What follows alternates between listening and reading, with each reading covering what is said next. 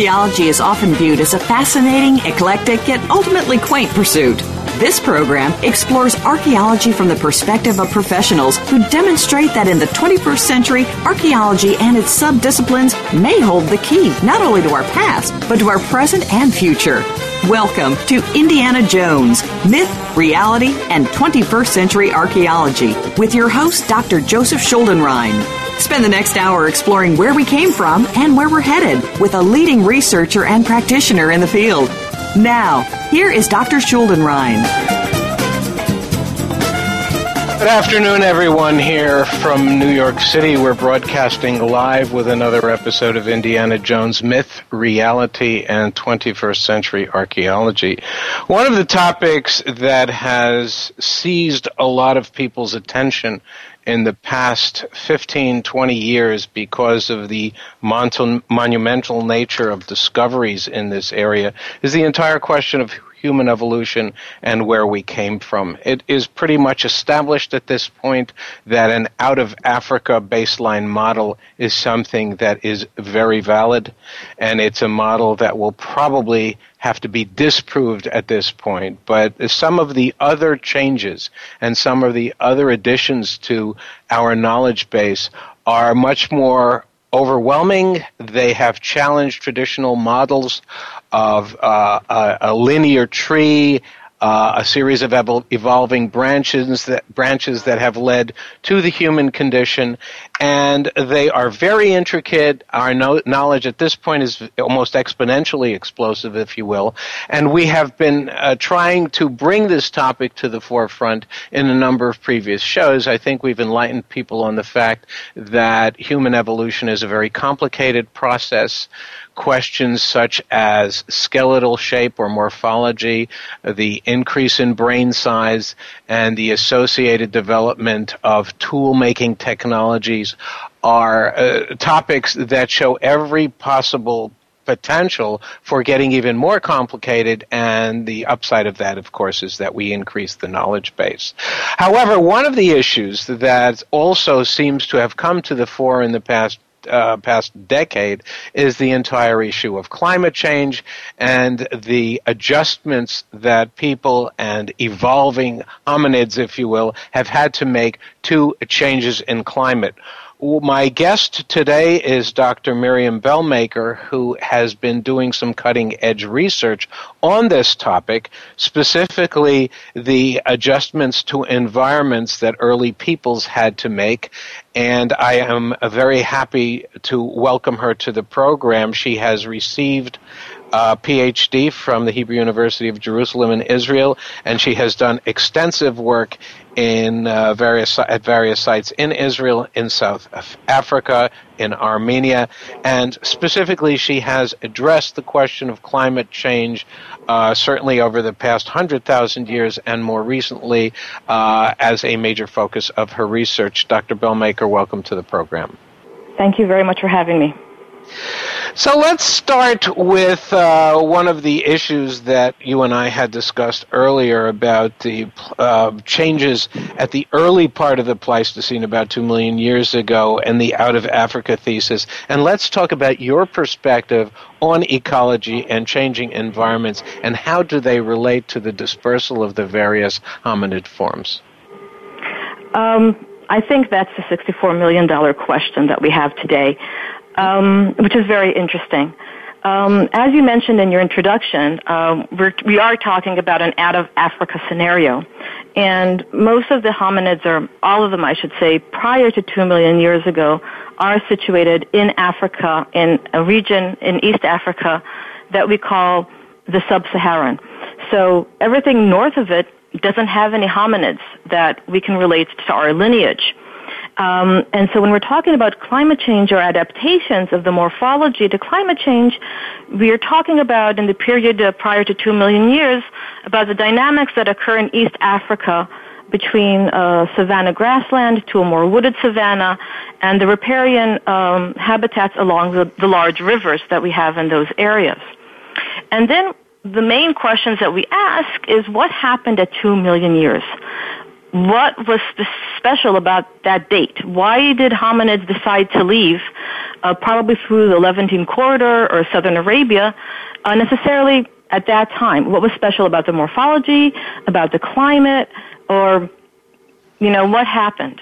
And there's several hypotheses that have been floating around over the past 20 years, um, and have suggested perhaps that it's related to the adaptations of hominids to their savanna environments, perhaps uh, there was a climate change um, all over the region. And what's really, really special and that's been coming out recently is that people are trying to relate um, this two million years um, date to some kind of change in the environment, but not a linear change, for example, from um, an open environment, a savanna environment, to a more closed environment, or vice versa, but maybe to actually um, change from a more stable environment to a more oscillating or uh, environment that changes very, very rapidly.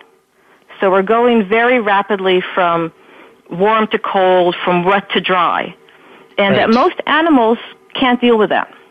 And I should point out, and this is a, a, very, very significant point that you're making, and, and one that I'd like you to expound expand about. Uh, I, I, think one of the interesting elements and one of the baseline uh, topics and, and, theses that we should introduce to our listeners is that uh, basically our genus Homo at this point has been uh, basically bracketed in the time interval that you're talking about, somewhat before two million years ago, Homo became uh, a dominant uh, component of the landscape, or certainly became the the uh, human form that really was dominant. And I want to ask you, in that mm-hmm. regard, especially with some of the theses that are coming out right now, that there is right now a prevalent thinking that in the overarching spectrum there is a shift from wetter to drier conditions. Where do you stand on that, and how do you look at that uh, that general hypothesis? I think that's very interesting because most of the data does indeed in East Africa show a shift from wetter to dry. But if you look at my thesis, for example, in the in Israel or in the uh, Rift Valley, in the site of Ubeidiya, which I've been excavating, uh, the site was originally excavated by my two mentors, Eitan Tchernov and Professor Ofer Bar Yosef, and it's been excavated since 1959. Um, we see actually that the environment is not dry; it's actually rather Mediterranean in its environment. We do not see that shift. And we see that the area that the first hominids uh, expanded to in Dmanisi, in a, today's Georgia, the ex-USSR, uh, is also not very dry. It's actually a rather closed environment. So we see a shift in the, let's say, area of origin in East Africa, but we don't see a shift in the areas where they went to, in their new, new lands, okay? Uh, and the question is what happened in the Sahara, right? Today the Sahara is very, very dry. But in those times, it was probably a shift. It had to be a shift to something more wet so they right. could cross the Sahara. So we're not talking about, and this is, I think, a very important point, a global climate change in one direction. Okay? Right. Every mm-hmm. area had something different happening to it. And the uniqueness of the genus Homo, as you mentioned, what was its ability to adapt to each of the different environments. And its ability to, you know, thrown into a new area. It wasn't like, oh, this is very different from my, you know, homeland in East Africa, you know, I can't handle this. But actually an ability to be able to say, oh, well, it's not the exact same plants, but maybe I can do something with it. Or I don't recognize the animals, but I presume they are as tasty as my gazelles back home. I would think so. And I think one of the other issues that you brought up, and I think it's very, very significant, is differentiation. And so uh, when we do discuss these issues, and, and you've really underscored them very, very well, we're talking about various scales. So we're talking about populations that are dispersing into areas which may have, in fact, evolved uh, because of climatic controls that are certainly not universally charged, but that they are linked to particular regional or even in some cases extra regional climatic circumstances that vary from the general trends, if there is such a thing indeed as a very general trend. So when we discuss these types of questions and these types of issues, I think we need to understand that at the point of time in which our guest is discussing, Dr. Belmaker is discussing, we are talking about tens of thousands, hundreds of thousands of years in many, many cases. And we're not talking about climate change that, for example, had something to do with the emergence of civilizations after the third millennium BC. We are talking about very, very grand changes and those that uh, affect the actual form of humans that is really kind of interesting. So, in the areas that you've worked in, and, and I would like to, uh, to stress the areas that you've worked in, South Africa in particular, East Africa in particular, um, and then we'll go, of course, on, on to Israel. But that is where the first differentiation of these various types occurred. I mean, the traditional models were that, well, we all started in South Africa, then, of course, the Leakey models came in, and the Leakey discoveries came in. Now we're also in East Africa. And then the stuff in Western Africa came in. Now we're also over there. Why don't you give us a little perspective on how these things have changed over the past 15 and 20 years? Okay, I think um, that right now, I think the general consensus, and I'd say, you know, in anthropology, the word consensus is, you know, maybe a bit of an exaggeration. I, you know, what, there isn't an entire consensus, but what we most think about is that uh, the the genus Homo evolved in East Africa. We don't know from which exact Australopithecine it did evolve from, but there's a few good candidates. Um, as you mentioned before, uh, when we start talking about the um, leaving Africa, two million, but the genus Homo has been around for you know at that time for over nearly a million years, and we have you know evidence not as Homo erectus specifically, but as other Homo uh, species. Um, and I think that's a very accepted model. Right. What's interesting now is that there are some uh, descending voices that have been arguing for what we call an out of Asia. Okay? And they've been arguing that perhaps there was an earlier out of Africa that we don't really have any clear evidence for, um, at least uh, at this date, uh, that occurred around two and a half million or maybe even three million, um, which would have led uh, perhaps to um, an evolution of a genus Homo in uh, Dmanisi, as I mentioned before, the Georgian site, because that's really early. It's even slightly earlier than the 2 million or 1.9 that I was mentioning. And, and what is the uh, what is the fossil evidence over there?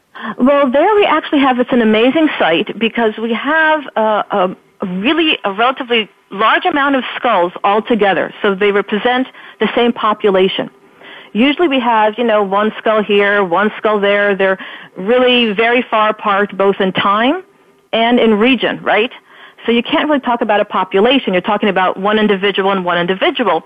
So if they vary in morphology, um, you, it's very hard to say if that's because they're different species or they're just, you know, from different areas and different time periods, right? Because we all look kind of different, right? We're not exactly the same.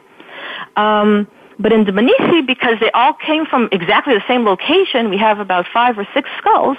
You can see how different they are. They're, one is very small and one is very large, and they really show a very large variability. And what's amazing that they look very different from the African population. And some people have argued that they're so different, it, or yet similar, it may be that they were kind of the earliest. Maybe they led to the evolution and there was some dispersal back into Africa that led to the rise of the genus Homo. in other words, in other words, it would have actually had enough time to uh, reverse itself and to go back. Yes, so there'd be an exodus around two and a half or three million, right?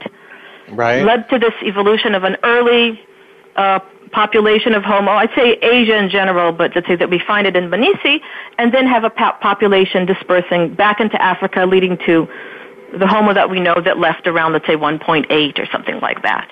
Now, this is a very dissenting view. I, I wouldn't say that it's accepted, yes. right? Yes, but, of course. But it's something that we need to consider. Okay. Uh, the other evidence for that is that we have, um, I'm sure your, many of your viewers have heard about Homo floresiensis, right? The small hobbit, as we call it. And this is a very small hominid, um, less than four feet tall, with a very small brain the size of a chimpanzee. And it's only 19,000 years old, so it's very young. We're talking about a whole different time scale, right? But we ask, how did it get there? Right? You know, you know, when did it arrive on the island of Flores? And it seems when we look at the morphology, specifically of the wrists, uh, wrist bones and the feet, and the feet bones, you know, your ankle bones, they don't look like Homo. They look something very much like an early Homo habilis or an Australopithecine. That's right. very strange. And we will have to cut this off for a minute. Uh, we'll be back with our very fascinating discussion on environment and the changing pathways of evolution and dispersal with our special guest, Dr. Miriam Belmaker, after these words. Stay tuned.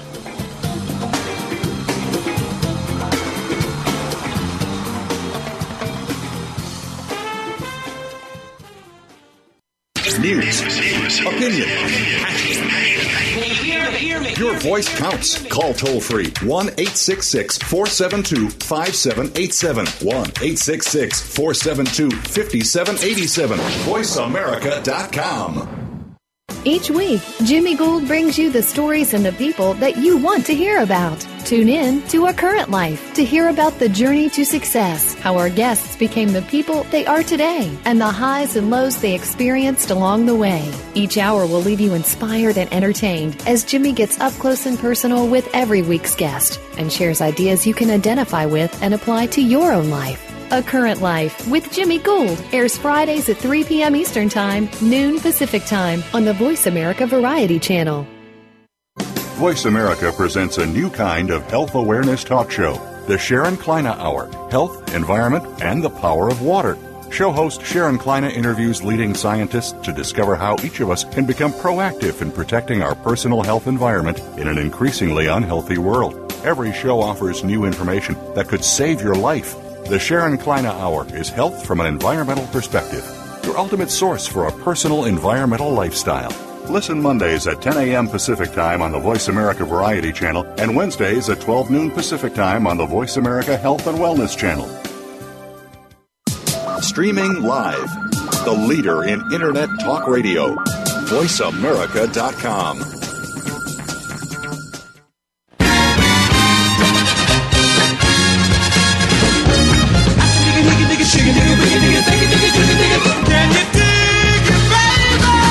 listening to Indiana Jones Myth, Reality, and 21st Century Archaeology with Dr. Joseph Schuldenrein. To be a part of our discussion today, please call 1 472 5788. That's 1 472 5788. Or send an email to Indiana Jones Myth Reality at gmail.com.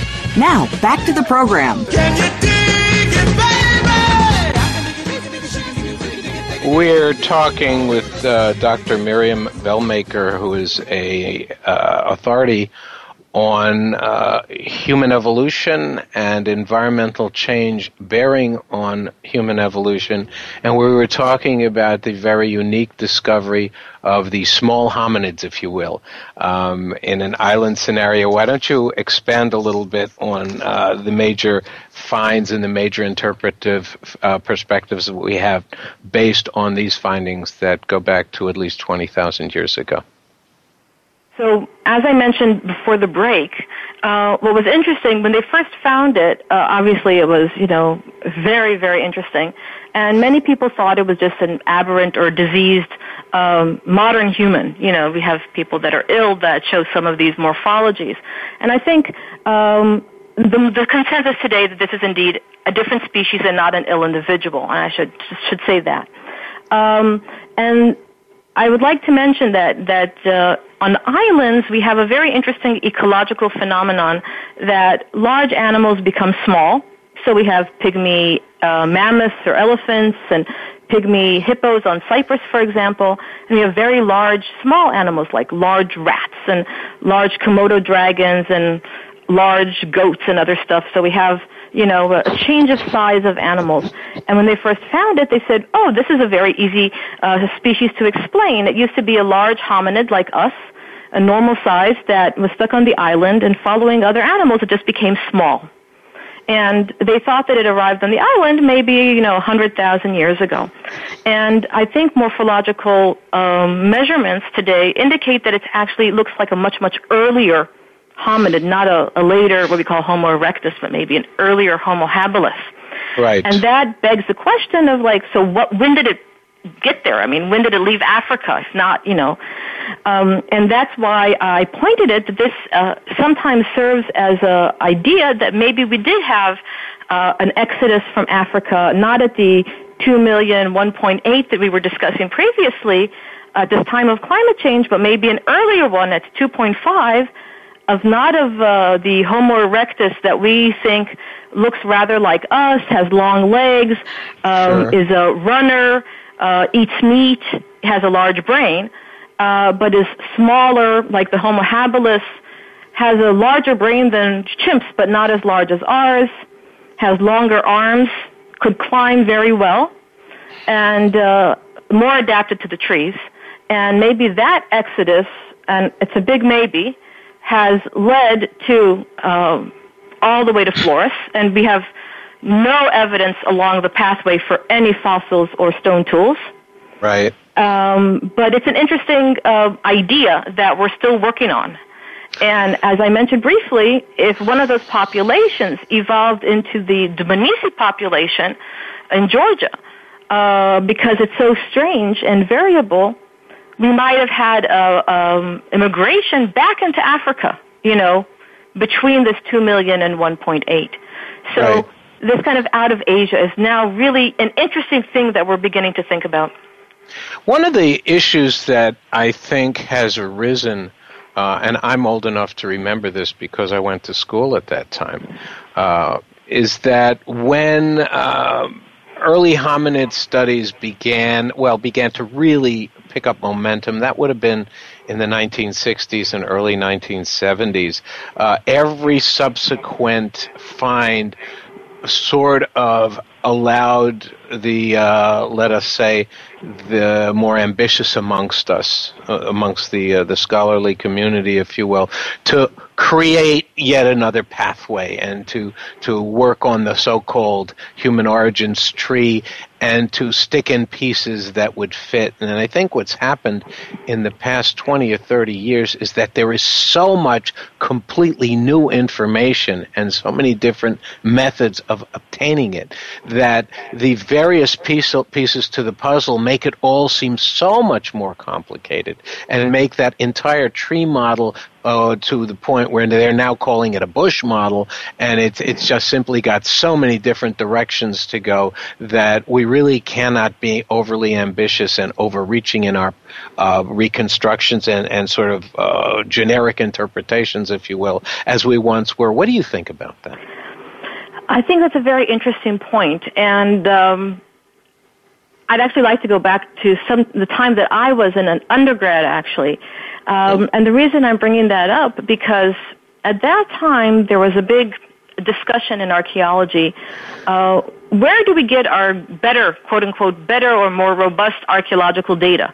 From the molecules, from the genetics, or from right. archaeology, from the stone mm-hmm. tools, right? Excellent, yes. Uh, yeah, yes. And this, this wasn't in the 60s, it was a little later, but we we're still arguing about that.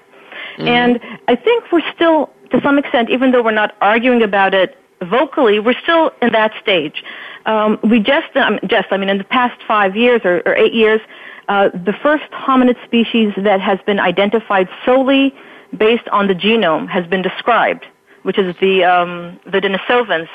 Um, it's a tooth and a pinky finger bone that cannot be assigned morphologically to any creature but mm. their genome seems to be different from modern humans or even ancient humans or Neanderthals.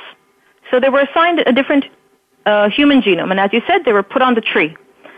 However, and here's where the archaeology comes in, their lithic material, their material culture, cannot be distinguished. Tools. You know, the, the, the stone tools that they make, right? Mm-hmm. Is not really distinguishable from, you know, Neanderthals in the region. So uh, we have the same situation in Israel, where, where I work, where Neanderthals in the region make the same lithics to, to some extent than modern humans in the region, and they to some extent overlap in the time period. And it seems like we had modern humans before, and Neanderthals came in around 80,000 and became extinct, and then modern humans came in again. But for the early modern humans um, that lived there around 100,000 years ago, um, and Neanderthals that uh, perhaps overlapped with them, you know, we have two species making the same material culture, right? Exactly. So then the question is, what makes us different? Is it the morphology that, that, that some people can identify uh, differences in skulls?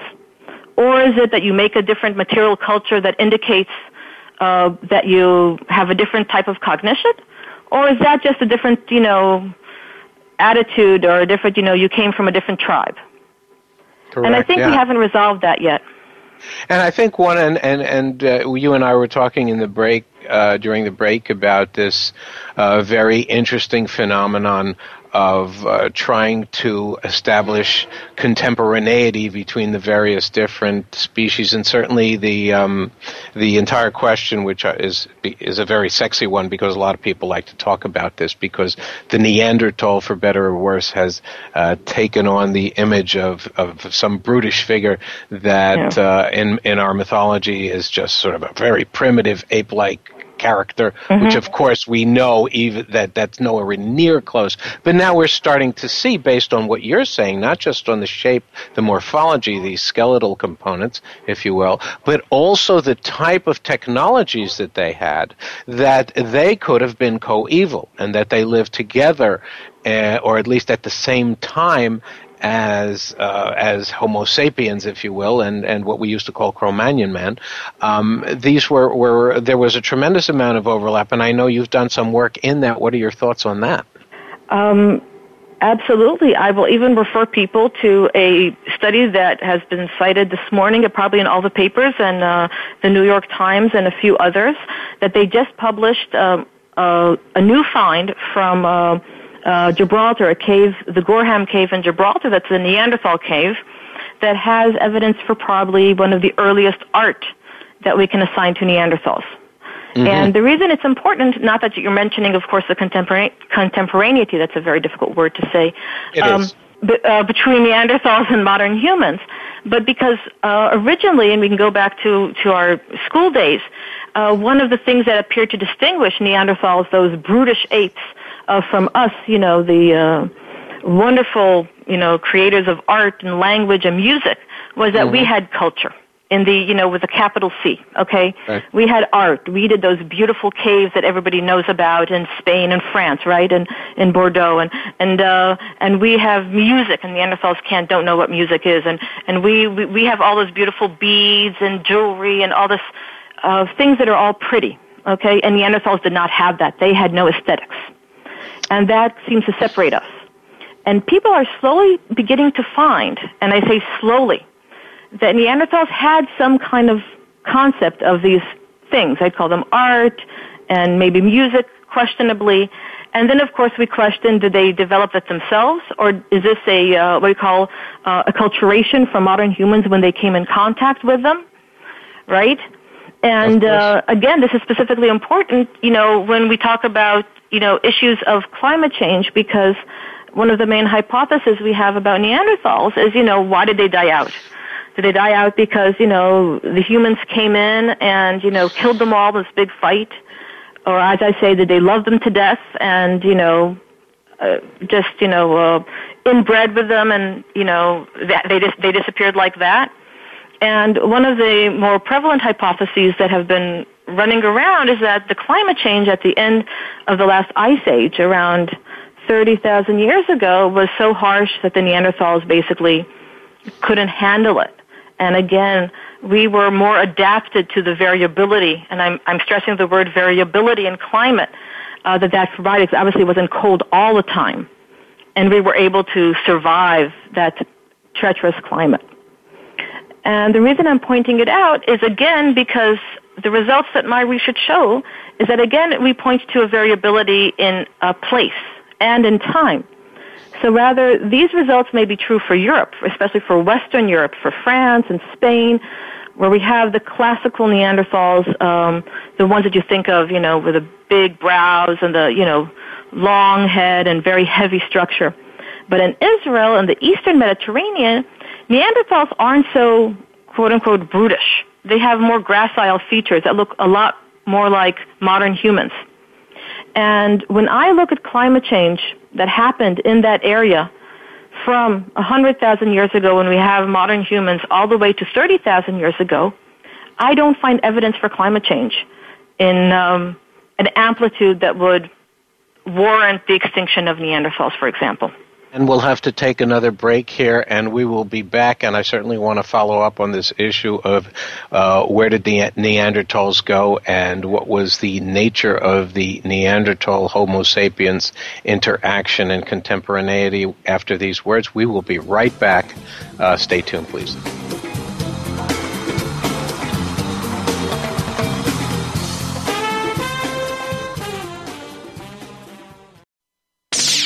The Internet's number one talk station. Number one talk station. VoiceAmerica.com. Join Dr. Linda Iniguez every week for the Shrink Wrap Forum. This show discusses topics that you wouldn't normally hear in today's media. In the forum, virtually no topic is off limits. We invite you to join us and participate or dive into the stream where we value independent thought talk to those people that are making a difference, and explore ideas considered outside the box. The Shrink Wrap Forum can be heard live every Monday at noon Pacific Time, 3 p.m. Eastern Time on the Voice America Variety Channel. What can you find on Get Real Radio? Well, quite honestly, who you really are. Join host James Robinson each week for a program designed to reveal more about yourself and your world through words of wisdom and profound guests. You'll discover more about the spiritual movement and how it can work with you and alert you to problems you may not be aware of. It will educate, titillate, and enlighten your mind. Get Real Radio is broadcast live every Friday at 11 a.m. Pacific Time, 2 p.m. Eastern Time on the Voice America Variety Channel. This could end up being the best time of your week. Streaming live, the leader in Internet talk radio, voiceamerica.com.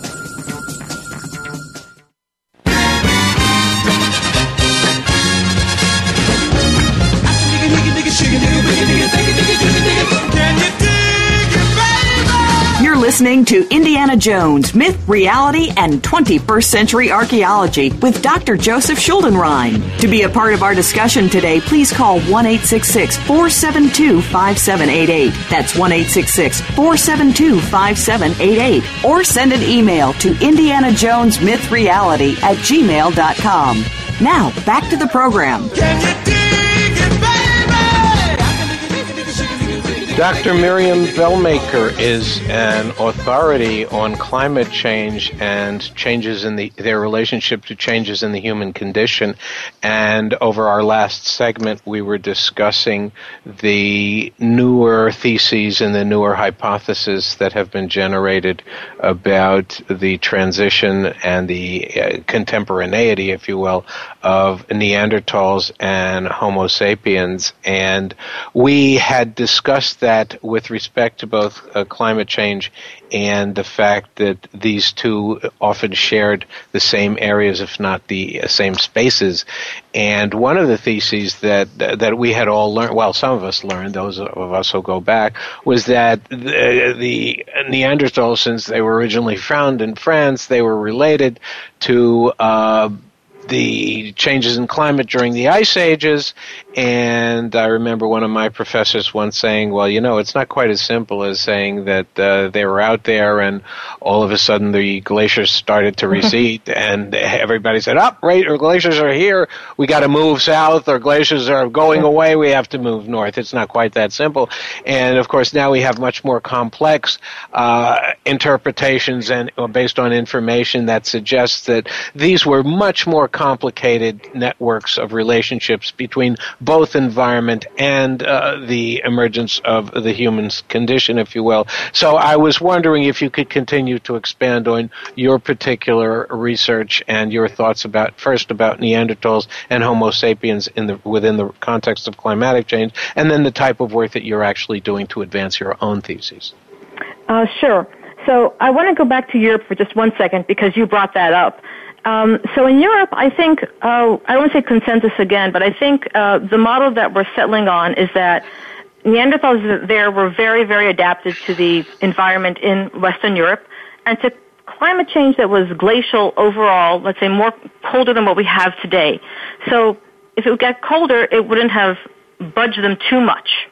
And what happened was when humans came in, they basically, because they were competitive with the Neanderthals, they pushed the Neanderthals south towards Spain, Italy, and towards the shore and north.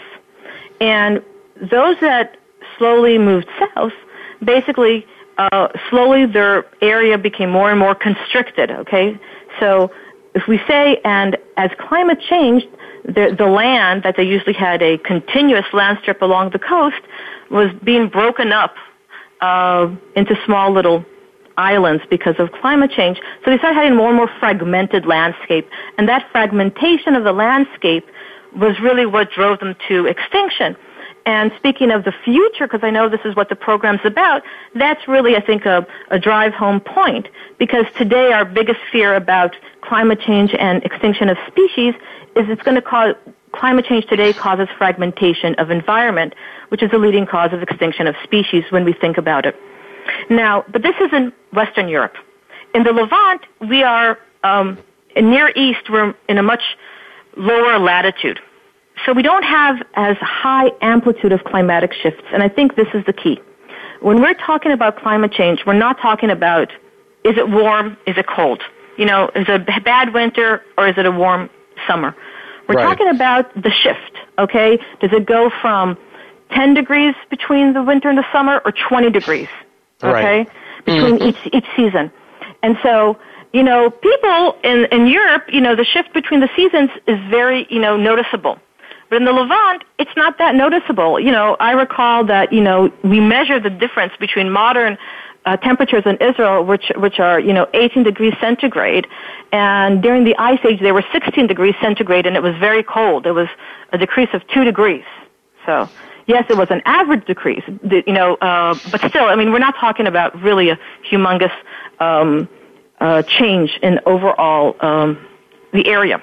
And now, that's that's my, a very critical point. I think that let me just uh, throw something in here, which you're touching upon uh, very very significantly. I think it has a lot of implications. Way back again when we started to study these things, and and we established that in fact uh, during the glacial periods there was in fact a series of pulsating advances of the ice sheets, and these were generally linked to uh, cold and relatively drier conditions, and the prevailing hypothesis hypothesis up until not that many years ago was that that kind of scenario translated to what we would call pluvials and interpluvials or wet conditions in the middle latitudes that corresponded to uh, glacial conditions in the higher la- uh, latitudes. Yes. And that once that thesis was debunked, then the types of interpretations and the types of perspectives that you're clearly refining and putting forward took hold in a way that we never thought of them because you're right. We always thought that Neanderthals are somehow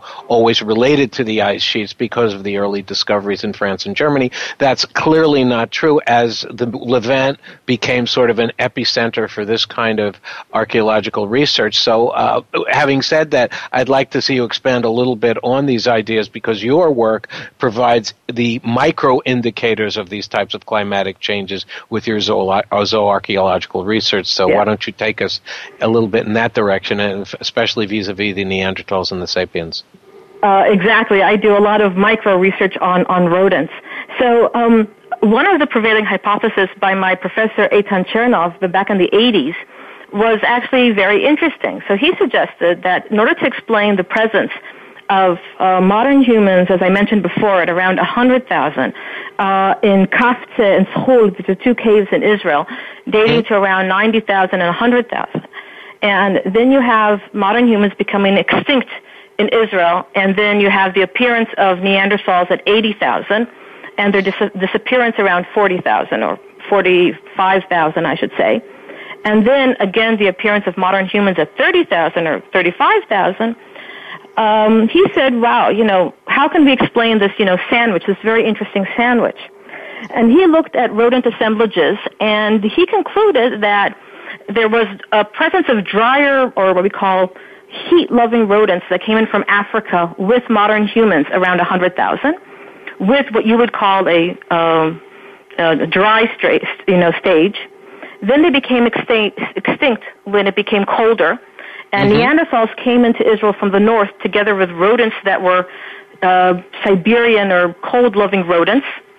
When it got warmer again, these rodents became extinct with the Neanderthals in our region, and again, modern humans came in from Africa with warm or desert loving rodents. Okay, so we had this hypothesis that through the rodents we can track the movement of humans, and they're indicative of climate. Because of their sensitivity. Exactly. And, and, and this was a very, you know, important hypothesis that's been, you know, um, around for a long time. And when I looked at it, it, it, it didn't quite fit um, when I was thinking about it in my postdoc, specifically because um, we don't really have in Europe the climate change. If it changes, it goes north and south, like you talked about the retreating glacials, north and south.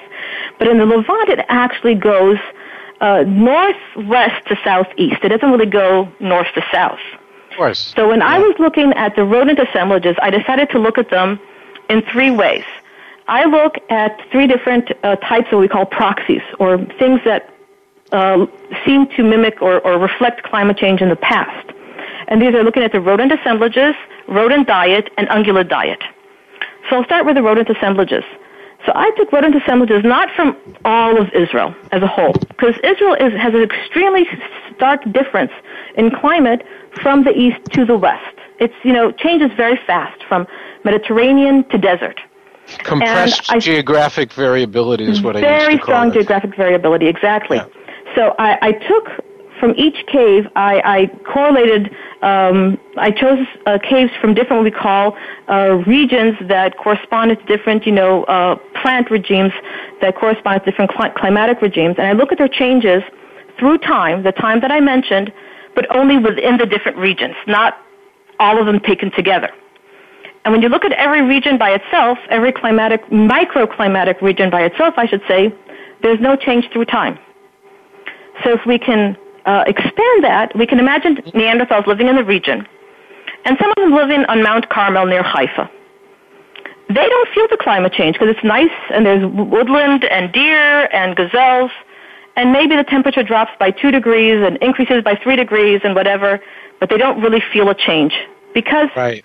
in that area there's no difference. But if you're a Neanderthal living in the desert, there the change is extreme. You know, we have a lot of amplitudes.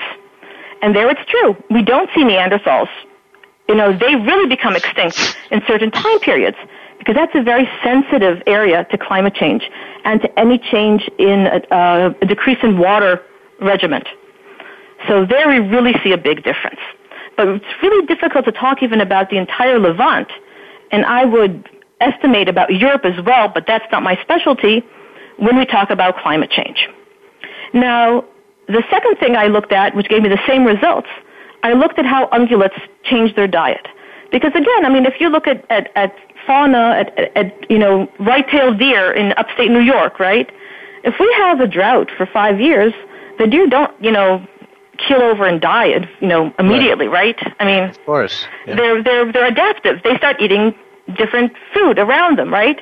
If it's nice and lush, they eat the nice you know, browse and the nice yummy leaves that they have. If it's dry, they eat the, the hard, not so tasty grass, right? I mean, before they all die off.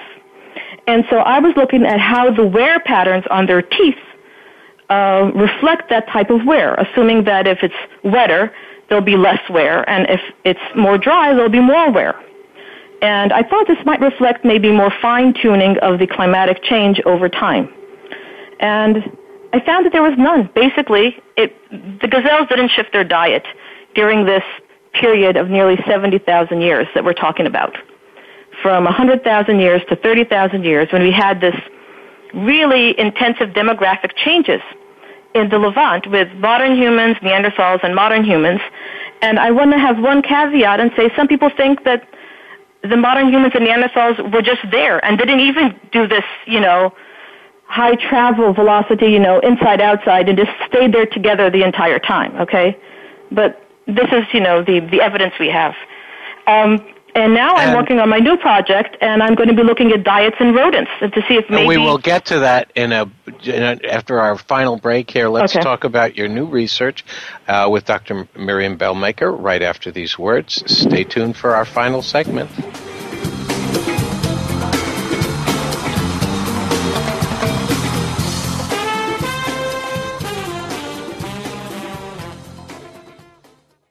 Stimulating talk Gets those synapses in the brain firing really fast. all the time. The number one internet talk station where your opinion counts. VoiceAmerica.com. Conservation starts with us. Learn about environmental concerns each week when you tune in to Our Wild World with host Ellie Weiss. Our show centers on Africa each week and what's being done to save our wildlife, ecology, and ourselves. However, we'll also discuss what's going on closer to home. And most importantly, we'll let you know what can be done in our own backyards by featuring guest experts and featuring your questions and answers. Listen every Monday morning at 8 a.m. Pacific Time, 11 a.m. Eastern Time on the Voice America Variety Channel. Ooh, China John. Are you happy with just accepting and passing along what the media, politicians, and government are feeding you? Or are you positively sick of it? It's time to get the real facts and form your own decisions. It's time to awaken the sleeper within you. Each week, host Dr. Nick Castellano will uncover various viewpoints and topics designed to inform and present the truth. Today's masses are manipulated by media coverage, and we will not become sheeple. Tune in to Awaken the Sleeper, Thursdays at 1 p.m. Pacific Time, 4 p.m. Eastern on the Voice America Variety Channel. Good. Streaming live, the leader in Internet Talk Radio, VoiceAmerica.com.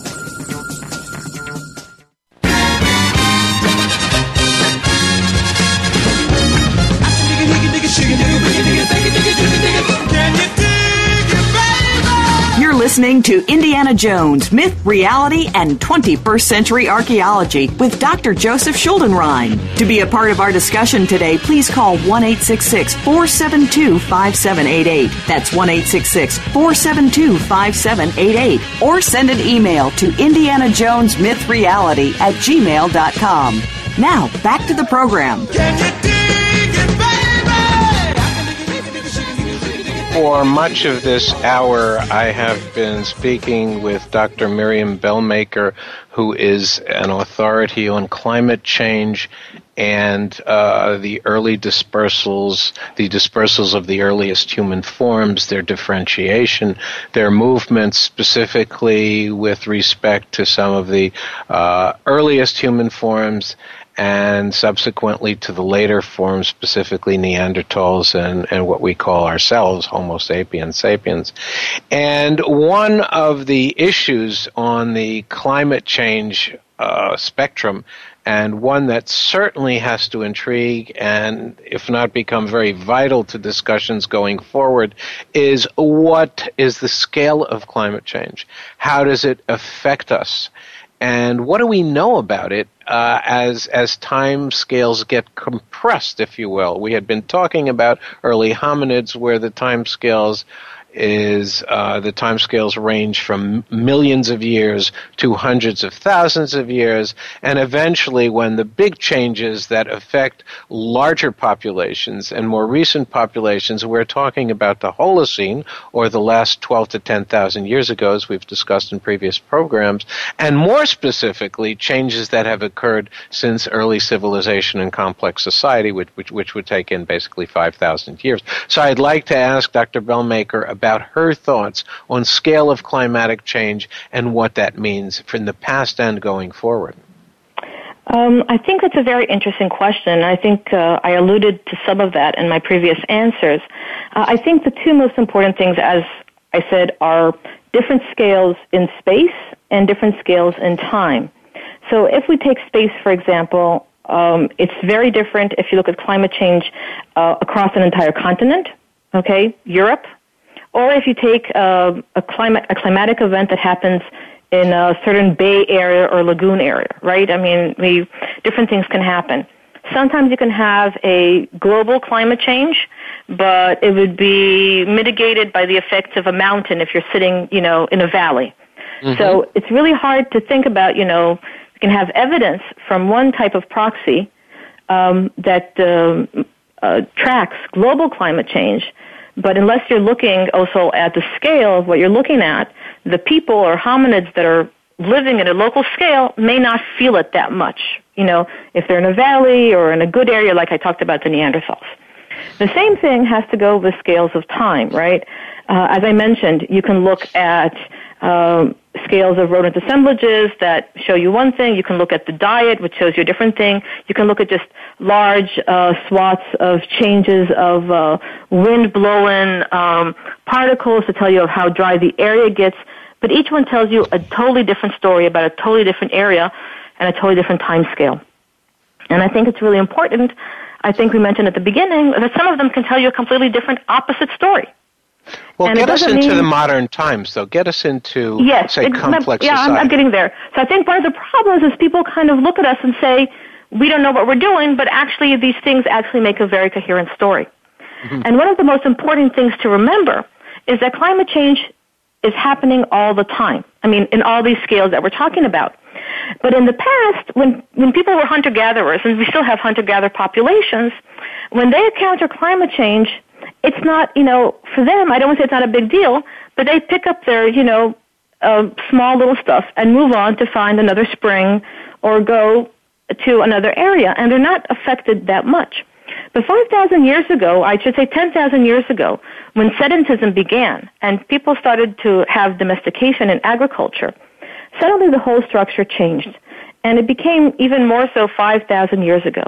Because what happened then we actually started having um, a structure of power, I should say, where you had a society that was ranked and started accumulating uh, food over time. And that kind of development, you can't just get up and go if you have seven years of drought. And if you have seven years of drought, um, the person in charge of the food accumulation, usually a king, loses his power. I mean, the whole society collapses because the base of the structure is who controls the food. So suddenly we went from um, nomadic type of species um, that's very, very um, adaptable to climate change and very variable. And we talked about how humans were very, very adaptable to different climates to a very kind of rigid hominid that um, kind of has to be, uh, you know, from a biological perspective, stuck in one place once it developed agriculture. And every very small change in climate, not a very large one, but very small changes in climate bring the entire society down. we have very big examples of ancient Egypt, um, of the Sumerians, of the Akkadians, um, you know, people read sometimes, you know, the Bible of big changes that we had because of seven years of drought and seven years of the good years and so on and so forth. And this happens even, you know, going on into the medieval periods. And we can talk about the effects of, of small climate changes all over the place. Man be- became more adapted only when they began using technology again to defeat um, these climatic changes with the use of dams and the use of other higher technological features. But at the basis, yeah, Sorry? certainly to mit- certainly to mitigate the effects. Yes, exactly. But I mean, but but but as a basis, five thousand years ago, when we speak about the whole rise of the, the rise of the Maya and the fall of the Maya, people are talking a lot about the effects of climate change. And that is because the moment you have a hierarchical society as opposed to a very egalitarian society, you, you, you force yourself to be very, very dependent on very, very small, and here again comes both the space and time scales. Because instead of being, you know, only if it's a major climatic shift and a major spatial scale that will hurt you, suddenly every minute um, change is extremely detrimental to the society health. So we only have a couple of minutes here. Uh, where do you see your research and general research in archaeology going because of the more practical applications of what we need to know about climate change and, and what is uh, archaeology going to be teaching us in the next few years? I always tell my students that I think, you know, they always come in on the first year, the first day, and they ask, ask me if archaeology is very practical, and I always tell them it is, uh, because I really think that when we learn about the past and we learn about how climate change affected humans, we can actually try and figure out how we can really solve this big crisis that we're standing in front of us. And uh, not just because we can involve better technologies or, or things like that, but I think it really gives us a better understanding of what we're standing in front. And uh, we need to find solutions. But looking at archaeology, um, you know, in the light of, of uh, looking back, you know, in the spectrum and, and looking through time, I think research has to start focusing on not just, as you call it, the uh, descriptive phase of doing, you know, bushes and trying to put another hominid in the lineage um, that we find, but really trying to understand the forces uh, that shaped uh, this bush. And if the forces were climate, uh, we didn't talk about the alternative hypothesis. I'm sure you had other guests that talked about um, maybe it was competition from other species and climate wasn't that important. Um, that's not my hypothesis, but others claim that that is. And I think that's uh, an, other important things. When were we influenced by things that are not climate? And, you know, climate is not always the answer. And I think when we have to start discussing those things and focusing on scientific methods and not just storytelling, that's when archaeology is going to really move forward. I want to thank my special guest, Dr. Miriam Belmaker, for enlightening our listenership to the variability of climate change and its lessons for understanding the overall changes in the human condition, both in the ancient prehistoric past and as pertains to uh, complex societies and moving forward. Until next time, thanks very much, and we will see you again same time next week. Thank you very much. Thanks again for tuning in to Indiana Jones Myth, Reality, and 21st Century Archaeology with Dr. Joseph Schuldenrein. Please join us for another unique journey into the past next Wednesday at 3 p.m. Pacific Time, 6 p.m. Eastern Time on the Voice America Variety Channel. In the meantime, think about the past with an eye towards the future and a better tomorrow.